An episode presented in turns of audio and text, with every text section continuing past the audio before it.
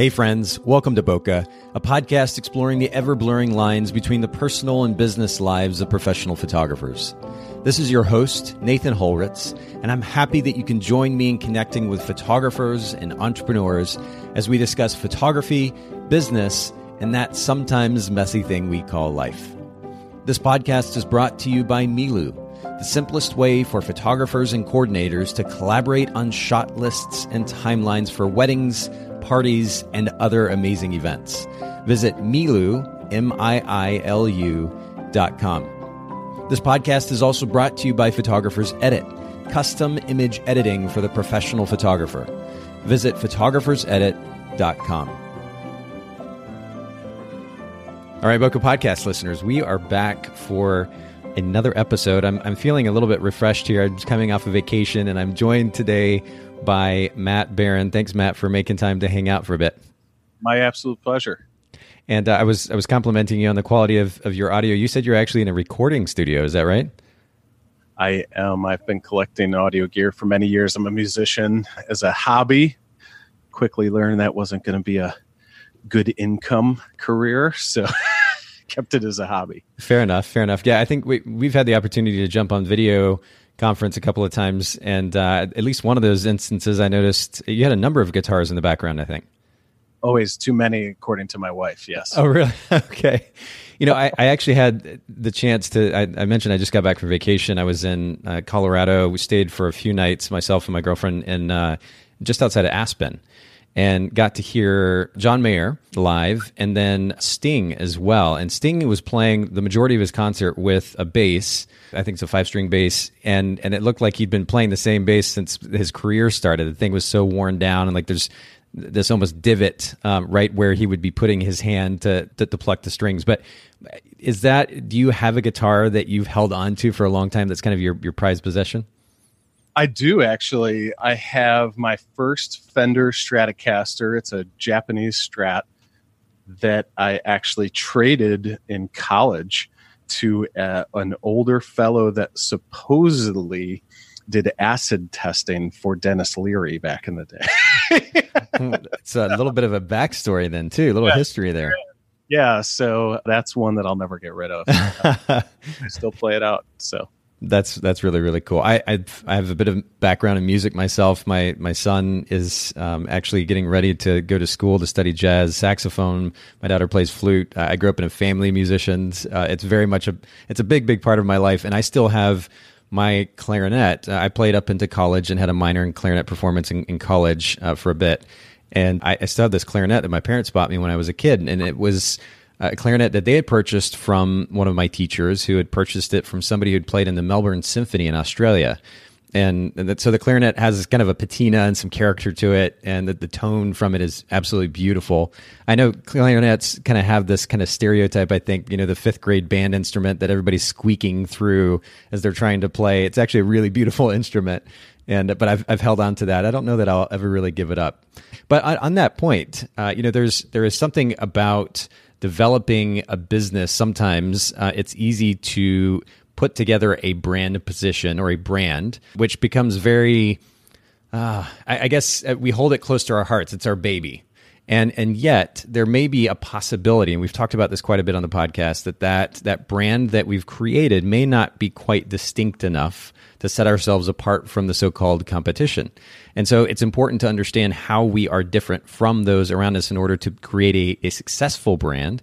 Uh, I want to start out by giving you the opportunity to share what your business's brand position is. And, and I'll add this little caveat too. Matt is not an active photographer. Matt actually is getting ready to, to launch a business, which he's going to tell us about. But with that, Matt, will you share the brand position of this business you're about to launch?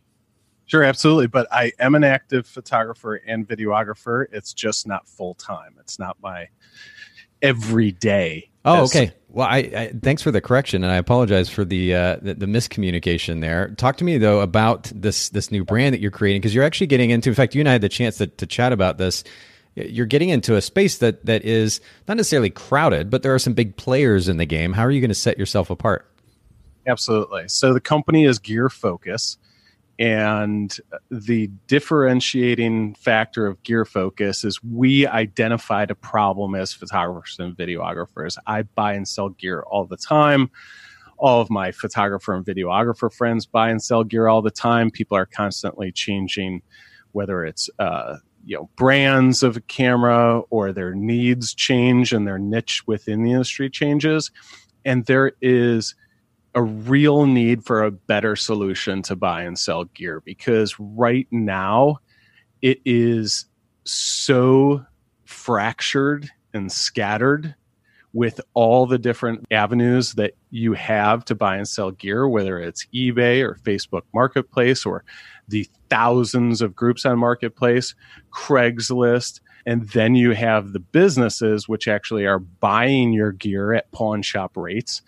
And we have found that there's just too many avenues. I spoke to a good friend of mine who's a videographer when I first told him about Gear Focus, and he said, Why wasn't this live last week?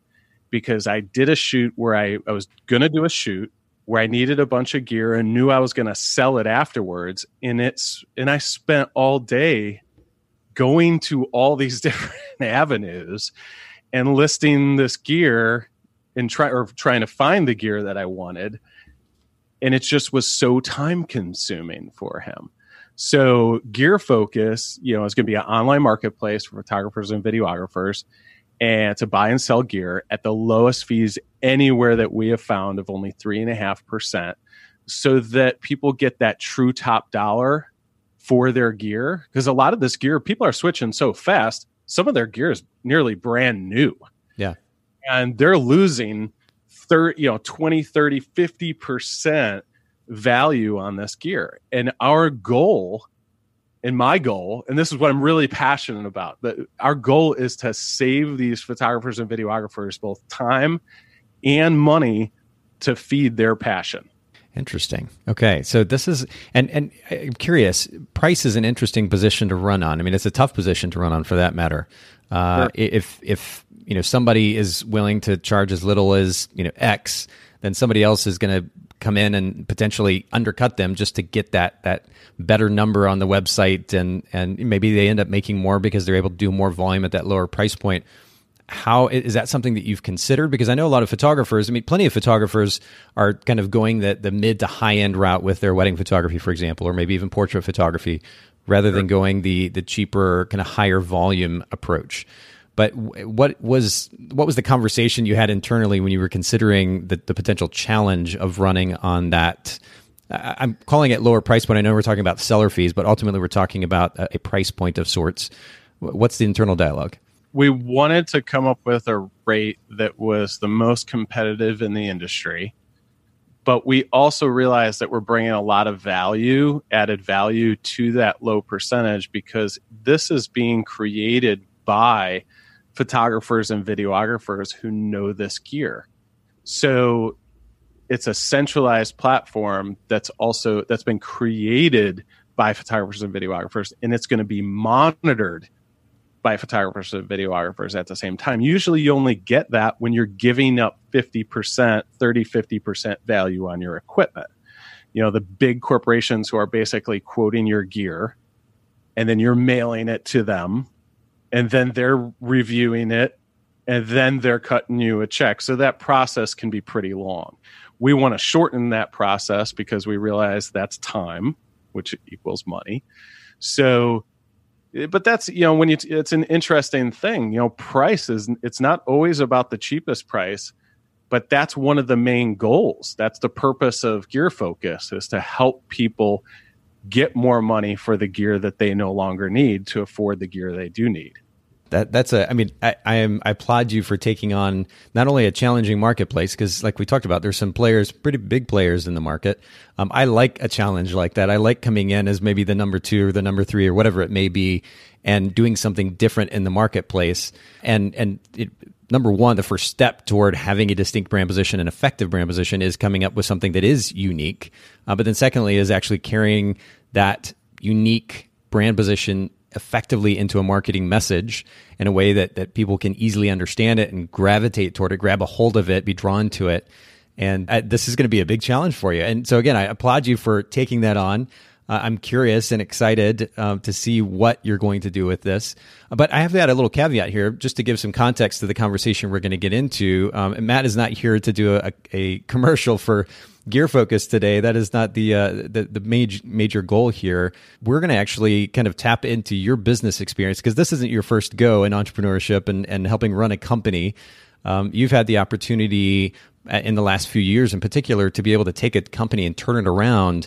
Um, and make it successful. And so we're going to get to a, uh, a, the primary topic here in just a few minutes about how to turn a failing business around and uh, so we've got more exciting conversation to come in that realm. But let me let me get to the next question here, which has to do with your experience as an entrepreneur and somebody who is involved in and companies starting companies or turning companies around. What's one of the most important pieces of advice that you would give to a fellow entrepreneur, or one of the biggest lessons that you've learned uh, as a business owner? Besides, like coffee, lots of it, an espresso. Yep. Uh, just had before this podcast. So if I start speaking really fast, you know why. Advice eh, i'm I'll, I'll give you a quote okay. that my father uh, gave to me many years ago. And it was luck is when preparation meets opportunity. And if you really understand that you'll understand what business is all about because it is research it's planning it's understanding your market it's writing everything down i think that that alone, if someone could apply that, that every thought, every idea, everything that you need to do, if you have a discussion, if you you and Nathan and I are on a call and you say something new, I'm writing it down.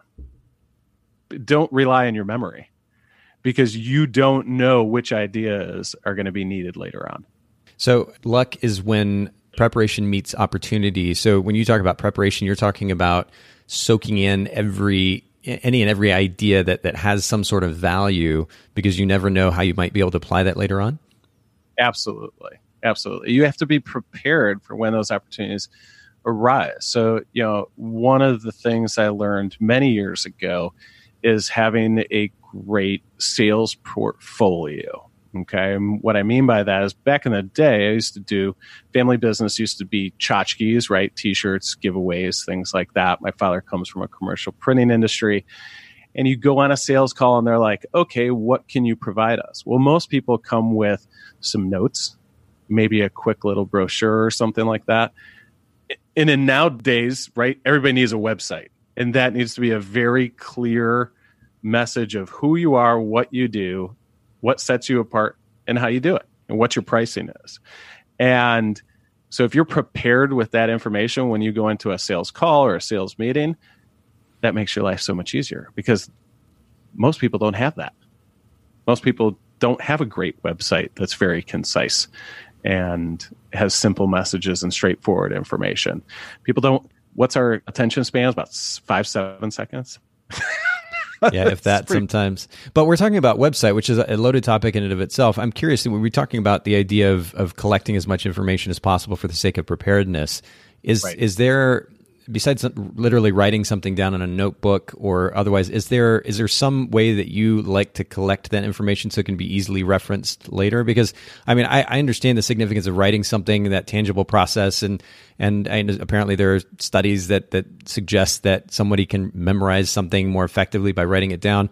The reality is i'm taking so much information in i want to be able to easily search it later so i personally use something called evernote. Do you use other tools like that to keep that information do you regularly reference that Absolutely, and I, am glad you said that, Nathan, because that's really important for any entrepreneur or any employee, anybody in business. We use, um, and there's thousands of programs out there. People choose what fits best with the way they see things and how it functions. We use ClickUp, which is a task management software. Okay. that allows you to has a lot of interaction with like Slack and other programs and Google Drive, Dropbox, all of those things. So, and it has an app so no matter where I'm at, if I have an idea, I'm going to create a task for that and I'm going to immediately set a due date on every single task, even if it's a just an idea, because I'll get reminded by that automatically. For for keeping track of things to do, I guess I get that, but I I'm still thinking about keeping track of the information that we're collecting for use later on because and this is something I've brought up on the podcast multiple times because I think we're many of us are kind of guilty of this in some form or another. It's so easy to take in tons of information right now, but then the question is how effectively are we actually using that information? How are we ultimately making it actionable? So sure. if we're writing stuff down in notebooks, for example, do you find that you go back and reference that information? What what makes it most actionable for you? Every day. Okay. It's like in school, I was taught that you go to your first day of class and you take your first page of notes, right? You go home and you read those notes. Then the second day of class, you take your second page of notes. You come home and you read the first page and the second page. Now you've read that first page twice and it keeps on going. So I use Google Drive for everything. Everything's extremely organized, probably OCD organized. with folders for marketing, business, financials, internal, um, advertising, development, whatever that is, production. And I will review that at a hierarchy of okay what am i working on today? I'm working on marketing. Now i see everything at a glance that i have as far as documents. Got it. Okay. So you you have a and i mean ultimately i guess that's what it comes down to is having a system. Not everybody's going to look the same. The key is that we have a system which makes it easy to access that information and then we're then actually doing something about it. But that that quote is a great reminder. The significance of preparation for the sake of opportunity, being ready for that opportunity that comes up. And uh, it's a good reminder for all of us. So I appreciate you sharing that. I want to keep moving here because we have a lot to cover. Let's talk about time for a second. Talk to me about how you effectively create space for yourself, for the important people in your life, despite being heavily involved in at this point multiple businesses. What is your technique for time, your, your tips or tricks for workflow? That's a work in progress, I think, for every entrepreneur. And I think that comes from the peaks and valleys of the busyness of an entrepreneur. Obviously, right now, I'm in the process, and maybe when this podcast is released, Gear Focus will already be live. But I'm in the final stretch of development and prepping for that. So I am at the highest peak, maybe ever. So time is very important, and that comes to having a wonderful wife and family that understand the life of an entrepreneur. I try to, on a regular basis, shut the business off when I it's dinner time and at night, putting kids down to bed and things like that, as well as weekends, right? So if I am if there's work to do, I'm carving out exact time. But when I carve out time for the family, it's time for the family. I shut the phone off and and then fi- whether that's for the family or whether that's for myself whether it's picking up the guitar. And sometimes that's sporadic nathan right? Like you're in the you're getting stressed out. Walk away i pick up that guitar strum a few chords do a little jamming. Yeah. That's my release. So while you try to set an exact schedule for that it, you know it's a work in progress. It really is. And i and i'm still working on that every day but the significance of setting your phone aside, I mean, it seems like a simplistic idea, and maybe most people be like, oh, well, that's obvious, of course. But it it's a lot, um, it seems these days anyway, easier said than done the idea that you would put your phone aside or turn it off so that you can actually be present, even if it's for a few moments at dinner or putting your kids to bed or the weekend, making that effort and showing them their significance by doing that thing, I think is also a big deal. Like I, I'm sensitive enough to, to this idea that even if I'm picking up my phone around my girlfriend or my kids, like in the evening, for example, I'll, I'll create some or manage their expectations, if you will. I'll give them a heads up and say, hey, look, I'm really sorry. I'm just going to send this quick note here and then I'm putting it, you know, I'll put it down or, or, or, this type of thing. But just creating some awareness around the fact that I know I'm picking up the phone in front of them and I'm not going to sit here and have my head tucked away in the phone because in my mind that says that speaks loudly about the the priorities and the significance of, of my relationship with them versus my relationship with the business. And it's it's something from personal experience that I'm very sensitive to and and it's it is a work in progress for myself as well but that's one of the things that I've tried to do is to create awareness and manage expectations and make sure ultimately they understand their significance uh, despite my business. And um, I, I, love that you're prioritizing that. So it's a good reminder again for for all of us. Talk to me about business or self help book uh, or a podcast, maybe even that you've read or listened to that's made a really big impact on you in the last few years. Sure. I'm going to steal that idea, by the way, that self awareness. That's really good before we go on to that next topic, because usually it's my wife being my self aware. so she'll say to the kids sometimes, Daddy's sending a work email, you know, it's not time to play on our phones during dinner. But uh, that's a great point. Books Think and Grow Rich by Napoleon Hill is probably mm. one of the first yeah. books I read, which it's it's such a fantastic book for so many reasons. And one, without giving it away, the real kind of gold that's in that book is it goes back to that saying is that preparation, right? If you really want to be successful in business, you got to be ready for it. You have to be ready for that. And one of the big parts of that book, and it sounds like you've read that. I haven't personally yet. It's it's something that it's a book oh. that I've heard of, but I haven't personally read it. No. Okay, so I suggest it. And one of the things it makes you do is write down what your goals are and read those every day. Mm. Wake up and when you go to bed. Yeah. And those aren't just I want to be a millionaire, right? right. I want to I want my business to bring in, you know, 1.5 million dollars tomorrow, right? you can write those things down, but the key is what are you giving back for that? Hmm. So, in exchange for that, I'm going to provide the best possible service that I can for my clients, the most personal touch, whatever those things that you're, you know, that apply to your business. And I did that for the failing business that I turned around. That I still have that sheet that I wrote down. It's a scanned, handwritten PDF from 10 years ago and I read that religiously. And you get to a point to where you don't have to read it every day after about six months. Sure. It's just you're just thinking those things when you get it. So you could post it to the mirror in the bathroom or wherever. But having those goals, it, eh, you know, that was one of the biggest nuggets of information, as well as being ready. Because was I really ready 10 years ago? Where was my personal life? Where was my focus? Was it, you know, hanging out with friends on Friday and Saturday night or playing music like I used to. There was different priorities and you have to set your priorities because being an entrepreneur, there is a lot of give. There's a lot of give. There's very little take initially, but there's a lot of give. Yeah, eh, but the significance of goals, and again, it, it, sounds, it may even sound to some like a kind of a frou frou thing that, you know, oh, we just, we write this thing down and we say it out loud and we look at it every morning and, and, if I just think it, it's going to happen. But it, it's not just simply the idea of thinking it. Um, it. It is specificity, and I think you were kind of alluding to that, Matt. But it is also creating a mindset around which you your actions are driven by that goal or that set of goals. The idea that you're constantly aware of the thing that you're ultimately striving for in a very proactive manner ultimately will help drive your behavior, correct?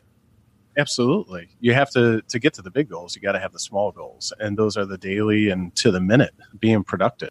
Yeah, and as we we've talked about in the podcast many times that that productivity uh, or the most I guess effective productivity, the efficiency comes from being aware of what it is you're actually trying to accomplish. And, and we refer to it here on the podcast as a big picture view, uh, something that I learned from Julie Morgenstern in her book, Time Management from the Inside Out. But I, I really like this idea that you have these overarching set of goals that drive what you do. And so you can kind of filter everything that you do through those goals.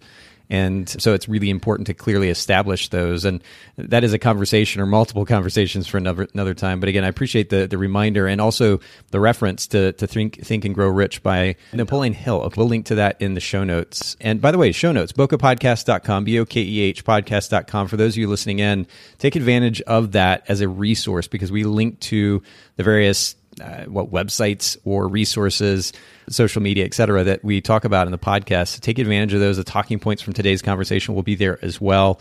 If you use some some podcast apps, actually have those podcast notes or the show notes in the app itself. You can check those out there as well. But let's let's get to speaking of our conversation, the primary point of conversation for today, and that has to do with turning a failing business around. And this is a it's a very real real conversation to say the least, a real concern, I guess, potentially for some that may be listening in, and maybe something that we run into as an entrepreneur down the road. What happens if there's a downturn in the numbers? We're not getting what we want or even need out of the business. And Matt, you've you've had some experience in this realm. We'll get into that here in just a second. But very simply, a business takes a turn for the worse sometimes. It, it loses clients, revenue, viability in some form or another. From your experience, wondering if you can share with our listeners three of the biggest reasons why this even happens to a company, or maybe put another way, what behaviors entrepreneurs should avoid so they don't have to see this downturn in their business? Great question. Complacency, not watching the competition and staying up to date. Okay. And I would say, you know, constantly looking at the ROI and finding out what's making money and what isn't. Okay, so let's let's break these down. And, and I, by the way, I like the specificity and the brevity there of those three points. Let's take them one by one. Complacency.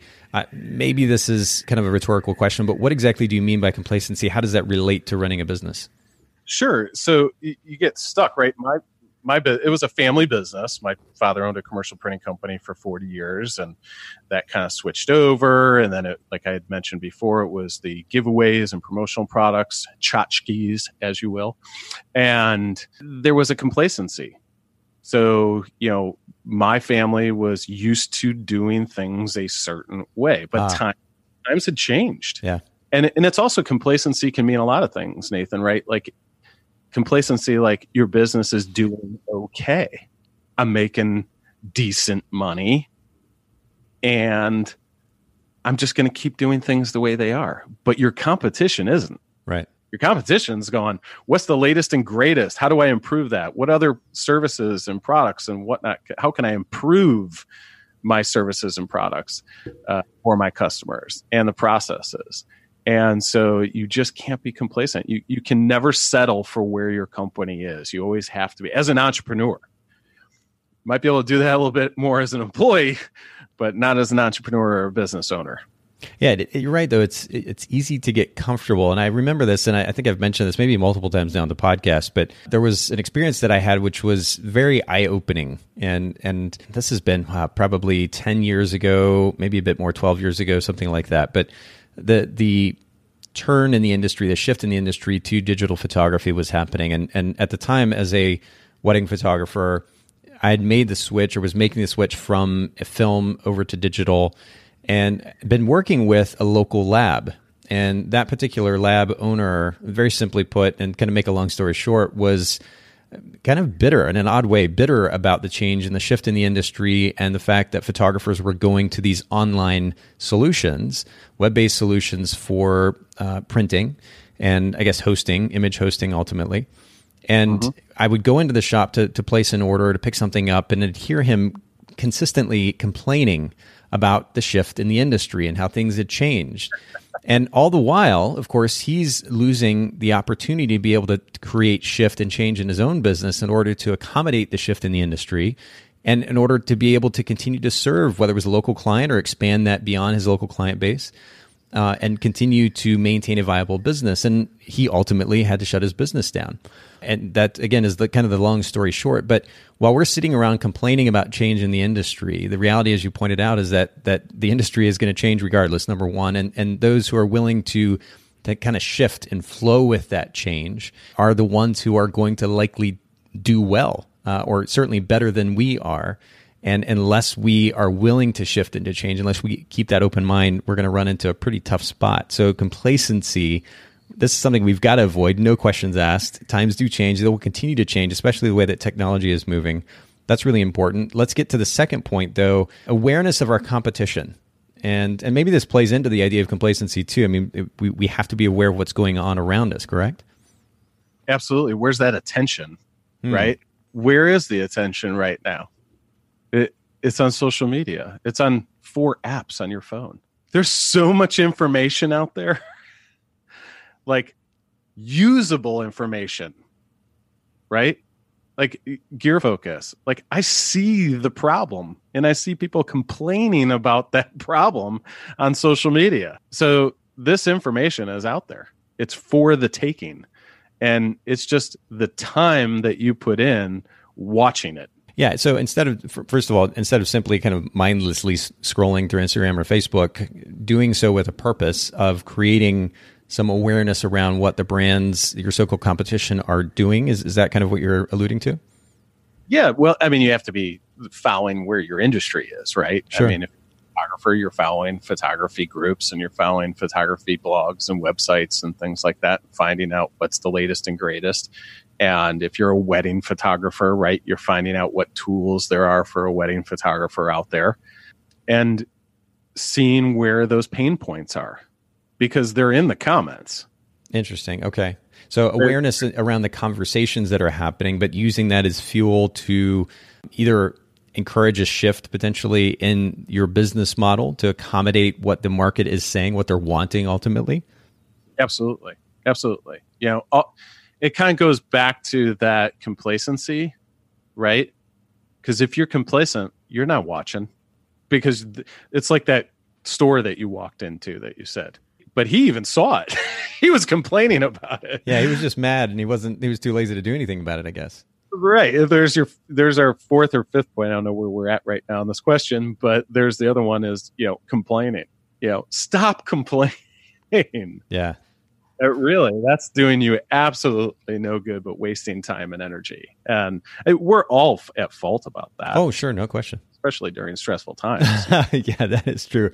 Yeah, I'm. I'm. It, we're in similar boats right now. I'm in the process of launching a new brand as well, and and the thing that continues to come up, or at least I'm telling myself sometimes out loud, is I need to go with the flow. Go with the flow. I mean, you know, we need to something a problem comes up, we have to address the problem, make a shift in the way that things are being handled, but ultimately, just freaking out and complaining and getting mad isn't really going to get anywhere, get us anywhere. So we have to we have to be open and aware of what's going on and make a shift as necessary to be able to move forward and, and continue to improve. So we want to obviously avoid complacency and and ultimately we need to be aware of the competition, what's going on around us uh, awareness of our industry in order to make important decisions that will help create a distinct brand, enable us to be able to offer service that's unique. And then you mentioned the significance of ROI or awareness around ROI. Talk to me about what this actually means. Sure. So, you know, I I've had the benefit of obviously with the family business of uh, of seeing the the goods and and the bads of how a business is run. And one of the good parts that I've learned is how to read a P&L I, I can't tell you how many entrepreneurs and business owners, and we see it, right? You watch Shark Tank, you watch all these investment shows and the Marcus Lemonis and all these of they don't know their numbers. I, I, I'm still perplexed at this. I think this is one of my biggest pet peeves with entrepreneurs is that they don't know how to look at their numbers. And a p&l profit and loss for those who don't understand what a p&l is profit and loss is looking at those numbers and seeing where the money is and where the money's coming out. So that can shed a lot of light on looking at your roi and if you don't really understand how to look at that, whether no matter what financial software you use, I think QuickBooks is obviously one of the biggest ones out there. And so I actually went through QuickBooks training. Okay. Not certified, but I took online courses and gosh, no, with the amount of information, you could get free information about stuff everywhere. But ROI is looking at that, right? It, if we're talking about a failing business, where am I bleeding? Where can I cut costs? Because the fastest way to make money in your business today is to cut cost. That's the fastest way. That's the first thing from my experience that allowed me to put a stop on the bleeding because this company was losing a lot of money.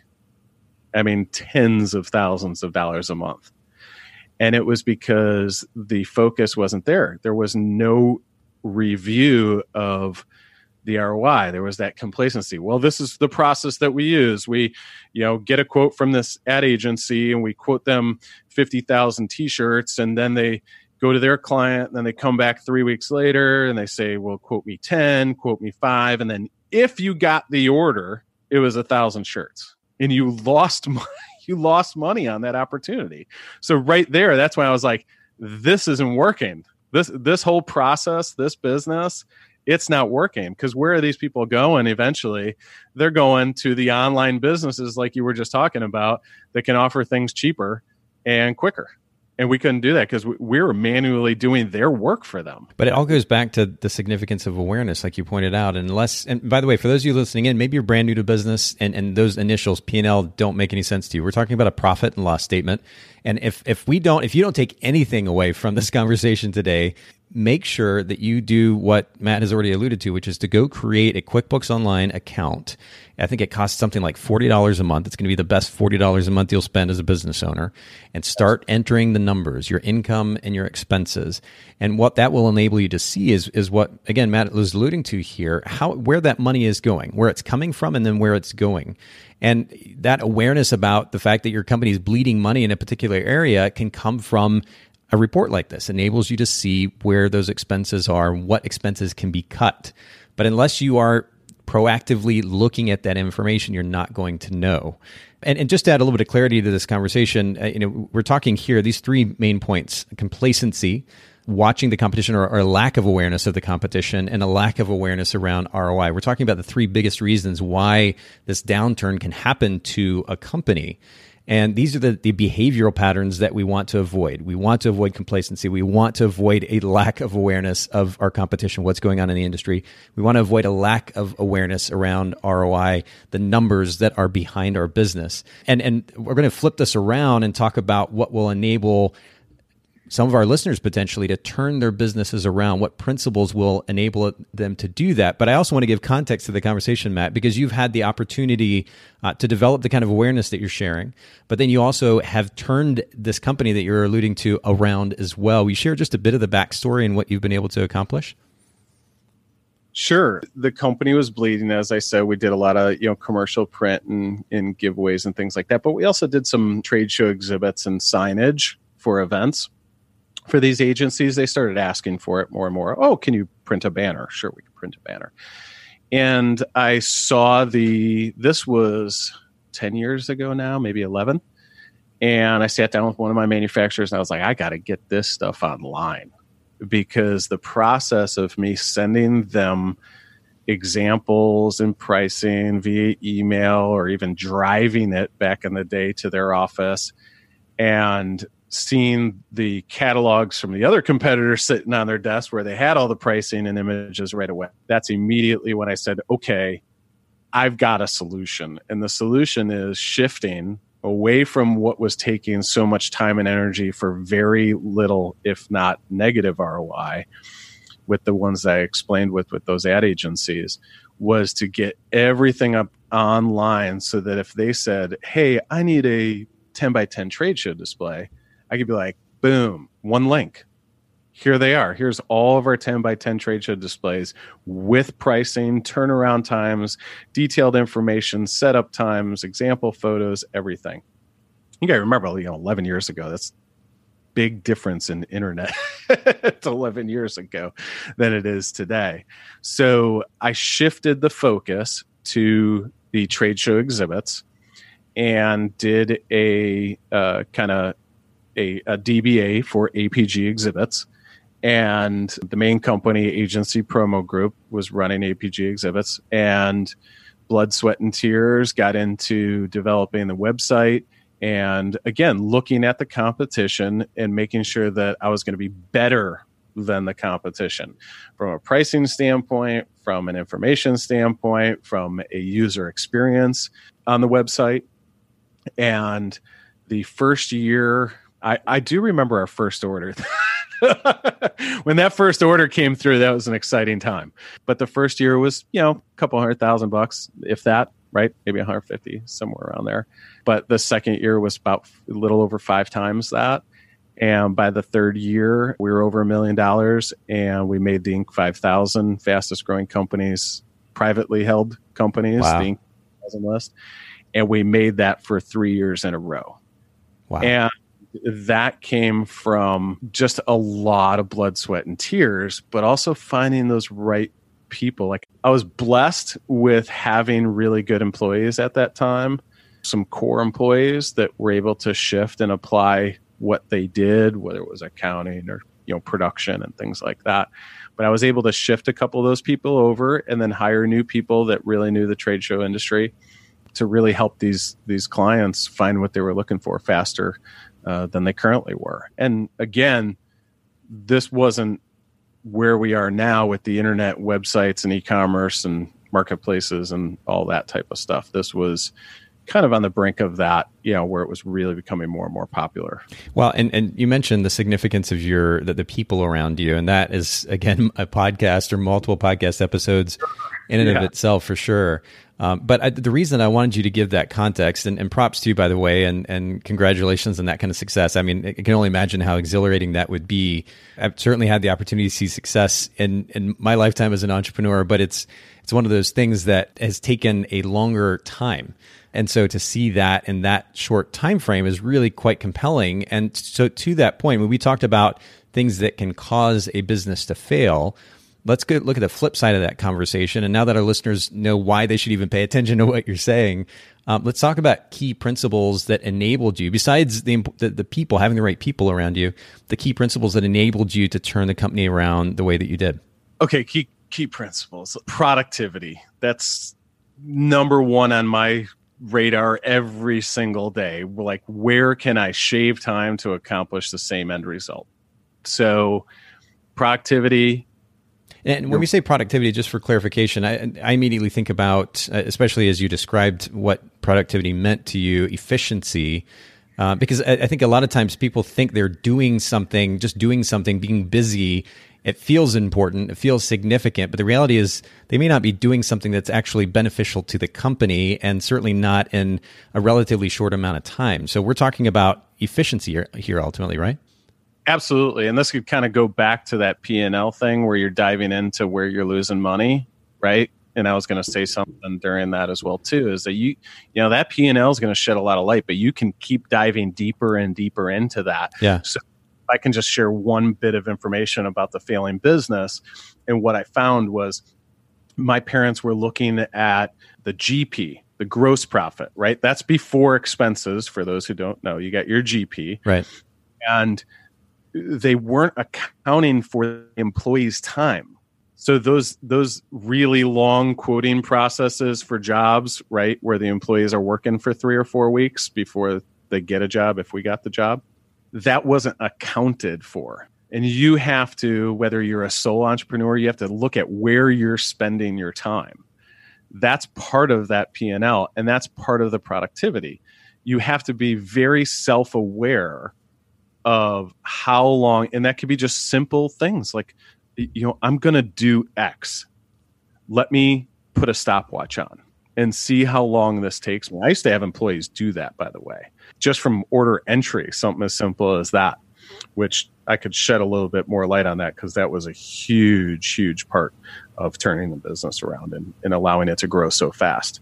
Is that productivity is is looking at each task that you do and separating those things and figuring out how much time did it take me for that job and how much did I make? And then how much do I make an hour? or how does how much does that employee make an hour?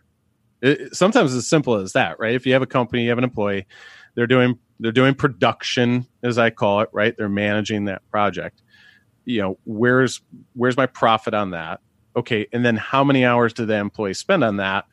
And times it by their hourly rate or the salary or whatever it is. Now, what's your profit? Is it ten cents? yeah. If it's ten cents, you've got a serious problem in your business because you don't even want that work. I don't want that work. Right. That's why I said goodbye bye to the High Madonna agencies that were having us do their work for them. Right. Yeah, I think we've all seen those. If you're in the creative industry, you've seen the. There was a YouTube video. And it was fantastic. A guy walked into a coffee shop and was like, "Yeah, I'll take a uh, a large coffee and uh, on spec." Did you ever see that one? No, I didn't. So he said, I'll take that large coffee on spec. And the person looked at him and was like, What do you mean on spec? And was like, Well, if the coffee's good, I'll buy it. Ah. Uh, and that was the agency world, right? They mm. were like, Well, quote me this, give me a rendering, and let me know how that's going to look. Give me a sample, printed sample. And if we like it, we'll buy it. But every minute is time in business. So you're spending all this time doing this and it's fine if you're breaking into a new client like if we talk about your main audience and you know our main audience of photographers and videographers in, in this you know is a, is proof, and I'm just going to sidetrack if that's okay for one second. As a photographer and a videographer, is kind of a you know I run a business with that. I have other videographers and photographers. We did a music shoot last Friday, paid, but I did one before that about two months ago for free. A because I love music, B because I love the band, and I did one, and the paid one came from that. So if you're new in the industry, sometimes you've got to roll your sleeves up and show people what you could do and build your portfolio. But once you're established, that's where we were, right? They were just taking advantage of us. They're like, oh, well, agency promo group will do that for. I don't need to do that internally. They'll do all the research, send us all the, you know, presentations and pricing and all this stuff, and then if we like it, we'll buy it. And that's where we were losing the money. So you really have to look at that and dive into are you wasting your time in certain areas? Where's your strongest niche? Where's your passion lie? Because it if you if you don't love what you do you can't pull your put your whole heart in it and put the time in. This is yeah that that's certainly an element of it. But I, would want to go back to the original point that you made which is just the simple idea of productivity or efficiency. I mean the thing that comes to mind and it may seem convenient here but it's is editing. And the amount of time that I personally spent as a wedding photographer uh, before I started my own editing company, uh, partially for the sake of saving myself time. The amount of time that I spent, the amount of time that other photographers spend just on a, you know, editing a wedding, 12, 16, 20 hours, it's, it's amazing when you start to do the math on each of those weddings, the amount of time that's spent on editing and multiplying that out times 20, 30, 40 weddings a year. And then you've got portrait sessions on top of that. The amount of time that photographers are spending behind the computer, they're not accounting for that as business owners. They're not looking at the time cost. And this does actually play a role in the value of your business. And this is not to even mention that the physical and emotional toll that spending that much time on, on your just editing, not to mention all the other things can take on your business. But if you want to actually be a profitable company, you have to figure for for time cost. And so that's why productivity matters. And, and I'm glad that you specified earlier, Matt, whether it's a sole proprietor or um, you know a corporation of, of uh, a different kind that has multiple employees or partnership or otherwise, you have to figure for time costs. That is really important. So we're going to start with productivity. This is one of the things, and paying attention to it one of the things that's enabled you to uh, that enabled you to turn the company around. What's the second principle or second idea? Marketing. And this goes back to where is the attention, right? So 10 years ago, it was all about Google, right? Google AdWords. And social media wasn't a big big part of paid advertisement and marketing.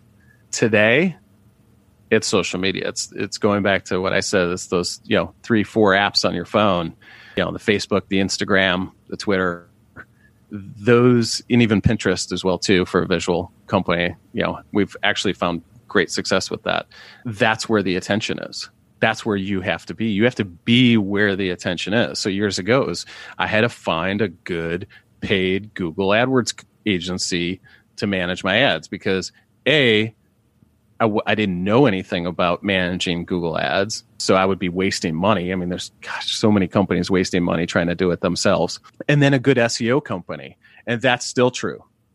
That hasn't changed. Organic SEO. So that's people finding you on just keyword searches. So for people who don't really know much about SEO and paid advertising, you know, SEO comes into play with a lot of things such as blog writing and, you know, content we finally made the switch that it's quality versus quantity. It used to be quantity when I first launched APG exhibits was how much you had. Now it's the quality of that, that, you know, content marketing. So that was staying aware of how the, not just the trade show industry was changing, but the marketing and SEO industry was changing.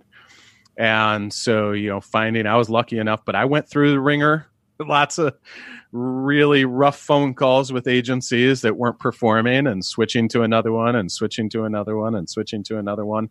And then gaining enough knowledge to where the wool couldn't be pulled over my eyes, as the saying goes, right? So I knew enough to where I wasn't going to be taken advantage of and what was wrong and what was right.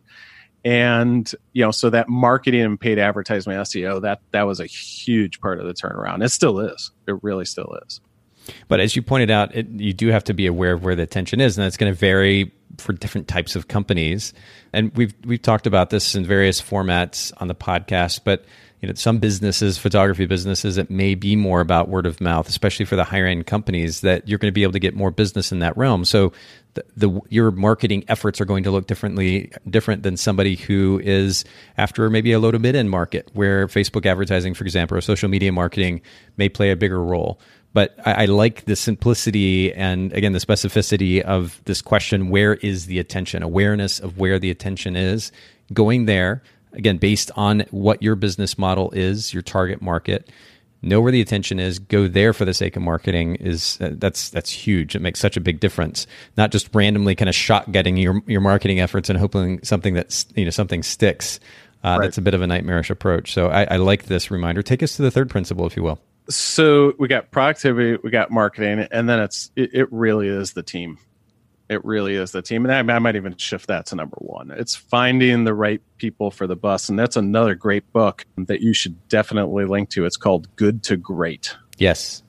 And if you pick anything up from that book, it is finding the right people for the bus and then finding the right seat because you have good employees who have great ethics and they as i like to say they either get it or they don't hmm and when I hire people, they I hire everybody. I don't care if they're you know a six digit employee that's been around for 30 years. They're on a trial basis because I've hired those people, and those were some of the worst people I've hired. so that's a whole nother podcast, um, as you would say. So the people, right, is you know, like I have my team in APG exhibits, a fantastic team, a fantastic crew who really get it. They just get it. And they're working right now while I'm doing this podcast and they're helping being productive and managing the orders and helping customers. And when you are a sole entrepreneur, so turning your company around, so let's say it might be a listener that is just a sole photographer, right? And freelance photographer. They might want to take a look at hiring somebody else to do the things they're not good at so that they can focus on the things they are good at. Because you had said, Nathan, too, it might not be, you know, where's that focus? It might be word of mouth. If they're not putting their best foot forward with the content, and if they're a wedding photographer or filmmaker whatnot, if they're not producing great content to represent themselves where their expertise lies, that word of mouth's not going to happen. But I like the metaphor of the right seat. I mean, you talked about people bringing people on the bus, so you got to bring the right people on. And this is, by the way, for those of you who are listening in, you're like, "Well, I don't have a team; it's just me." This is 100% applicable to even a sole proprietor because ultimately, if you're running a business intelligently, you are going to delegate in some form or fashion. So you're bringing the right so-called right people on the bus or right companies on the bus if you're delegating to a third-party company like photographers edit or to an album company or to an accounting firm or otherwise. But understanding the right seats too that the right roles for the right people. And this includes you as the owner of the business understanding where your strengths lie where your time is best spent and how much uh, of it is spent in that particular area taking the right seat. I, I, like that. I guess you could call that a metaphor. That that metaphor there as a picture for the significance of this idea of being in the right place. And uh, I think that's really important for all of us to consider. This has been something important for me to consider too, because as much as I, I, I believe in the significance of our ability to be able to learn as individuals and to grow and to grow into to roles potentially, the reality is at the end of the day, we all have certain tendencies or strengths, and playing to those makes it a lot easier. Absolutely. Yeah. Because you're loving what you're doing. Yeah. Oh, that's a great point, too. Okay. So the significance of productivity, the significance of marketing, understanding where the attention's at and going there, uh, the significance of the team, having the right people in the right seats. Uh, what is the last principle? You know, this was a tough one. You know, I, I think everything really comes back, Nathan, to that productivity, that marketing, and that team because I think if we go, if I go into four, I might go into 10. okay, fair enough. Uh, you know, I think those, and I really want to simplify it for the listeners too with actionable results because I listen to podcasts all the time and I love Photographers Edit. you know, since I found you and we've connected and become friends. I, you know, I love what you're doing, really high quality. And I, I think that the listeners need to have simple, actionable results. So, you know, take a look at that productivity, break that down, start looking at things differently. You know, look at maybe that's the fourth one. Look at things differently. To try to step outside that forest. It's really hard. It that's really- that's really hard to step out the forest. It's hard for me to talk about these things that I've been doing for 25 years. Right? It's like, oh Matt, you know, you're a successful entrepreneur, you turn this business around. Like, how'd you do it? One step at a time, right? One bite at a time. one bite at a time just constantly learning constantly improving constantly striving for being better. You know i i don't know about you. I don't know what time you get up. I'm a morning person. I'm up at 4 or 5 a.m every day. Yeah. Every day. I'm i'm online working and messaging my employees three to four hours before they even log on in the day.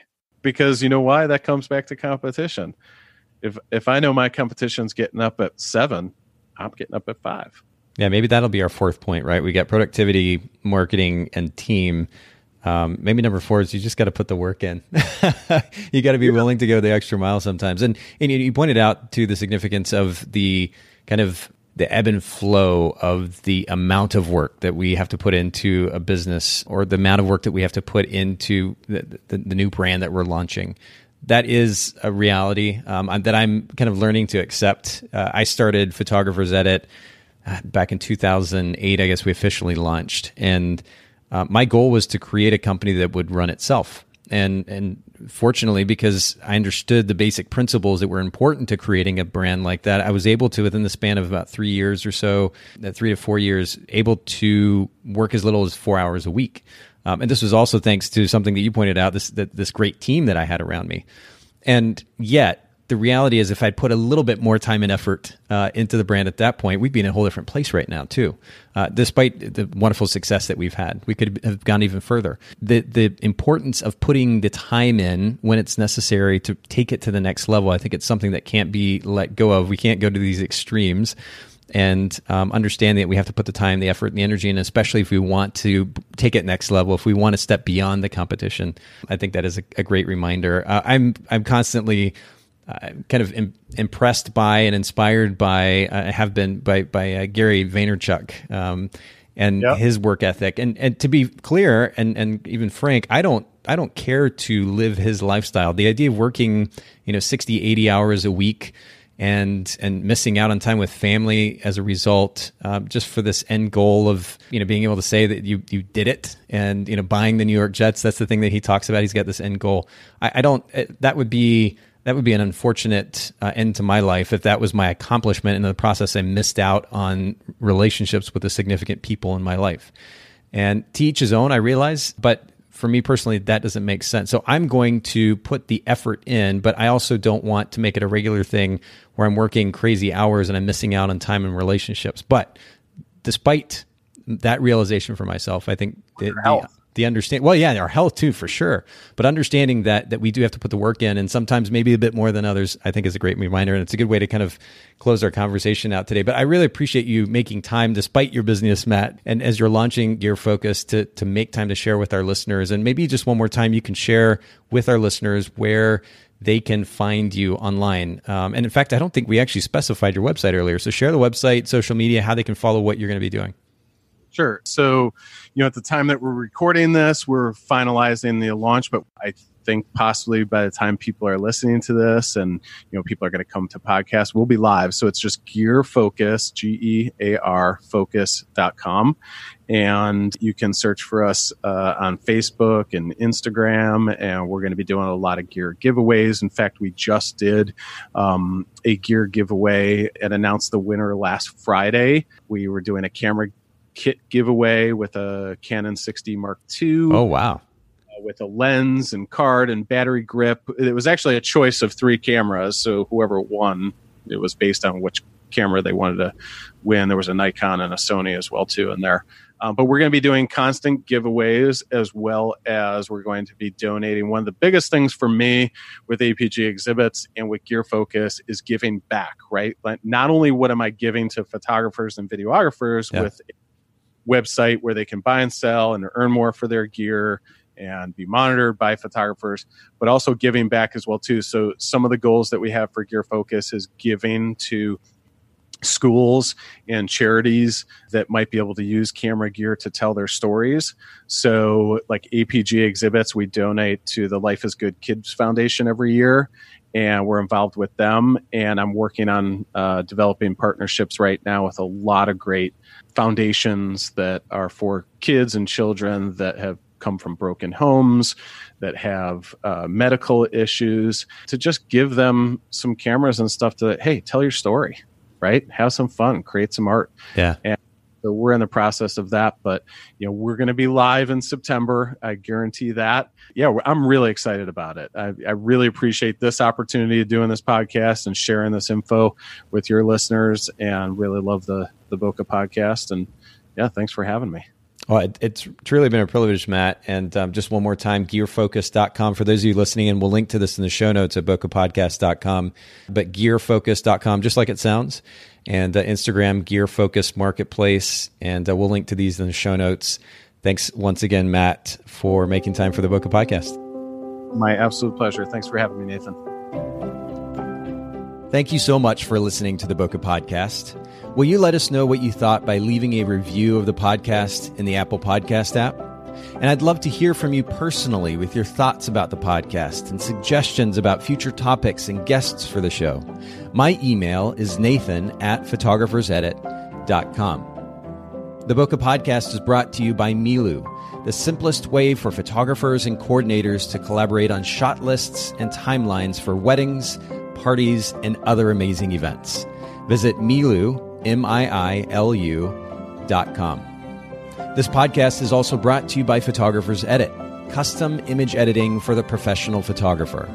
Visit photographersedit.com.